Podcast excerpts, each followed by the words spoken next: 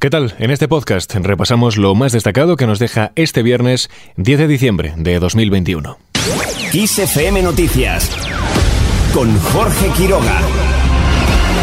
Hablamos en primer lugar sobre la reforma laboral, ya que gobierno, patronal y sindicatos se reunirán a diario a partir del próximo lunes para intentar aprobarla. Según los sindicatos, el encuentro de este viernes, que ha durado cuatro horas, ha concluido sin avances significativos. El secretario general de UGT Madrid, Luis Miguel López Enreillo, insiste en que si el gobierno está por la labor, se podrá sacar adelante. Si se quiere, se puede, porque esta negociación se empezó hace, más de un año y medio. ¿eh? Recordemos que ya eh, nuestros mayores del Confederal ya están negociando hace más de un año y medio. Si se quiere, se puede. Y yo creo que la ministra Díaz también está por la labor. Eh, lo que no queremos ahora es que vayan aquí con, con tres o cuatro cositas. Rillo asegura que no les parece de recibo los documentos que sacó la COE y Economía, por su parte, asegura que se mantiene el calendario y la reforma laboral estará aprobada en el BOE antes del próximo 31 de diciembre. Al margen de este asunto, el Ministerio de Sanidad notifica 17.062 nuevos contagios y 60 muertes a causa del coronavirus. La incidencia sigue subiendo, en este caso 17,5 puntos más que ayer y ya acumula 323,07 casos por cada 100.000 habitantes. La media de ocupación hospitalaria en el último día se mantiene casi invariable en planta, un 4,4%, y en UCI un 11,4%. No obstante, la situación en las unidades de cuidados intensivos continúa empeorando en comunidades como La Rioja con un 22,6%, Cataluña con un 21%, Navarra con un 20,3% y País Vasco con un 17,5%, que son las que peores indicadores acumulan.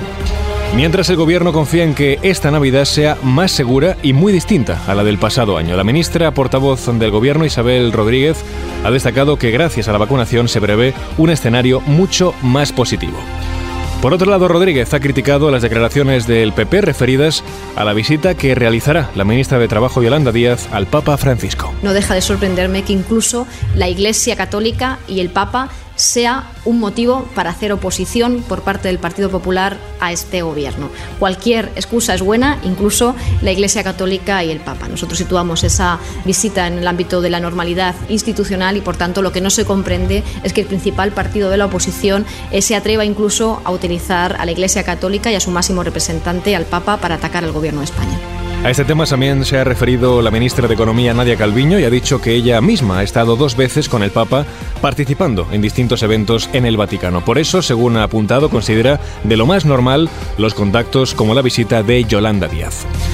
Seguimos ahora con otras noticias. Pamplona mantiene el nivel de alerta por la crecida del río Arga. Ha provocado el corte de numerosas calles en la capital y aunque la situación tiende a estabilizarse según informa el ayuntamiento, esto no permite de momento la reapertura de varias calles. Inundaciones que han dejado bajo el agua a vehículos y garajes, además de provocar daños en viviendas. Por otro lado, una mujer ha muerto por el desplazamiento y el desprendimiento de un cobertizo durante el temporal de lluvias. Los hechos se han producido en el municipio navarro de Zumbilla, una de las localidades más afectadas por las intensas precipitaciones. Al margen de este asunto, Raquel Sánchez anuncia avances significativos en la negociación con los transportistas. Quiero señalar que ayer se produjeron avances significativos, pero todavía estamos en esa fase de negociación.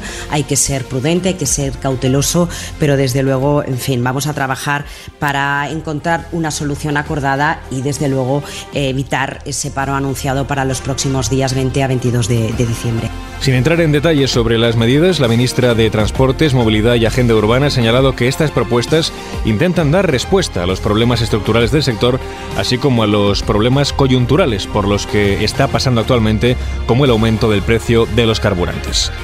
Y en clave internacional, la justicia británica da luz verde a la extradición a Estados Unidos de Julian Assange. El país norteamericano quiere juzgar al periodista por 18 delitos de espionaje e intrusión informática por las revelaciones de su portal Wikileaks, que expuso abusos de ese país en las guerras de Irak y de Afganistán. Y con esto último terminamos. La información vuelve como siempre puntual y en directo en los boletines de XFM.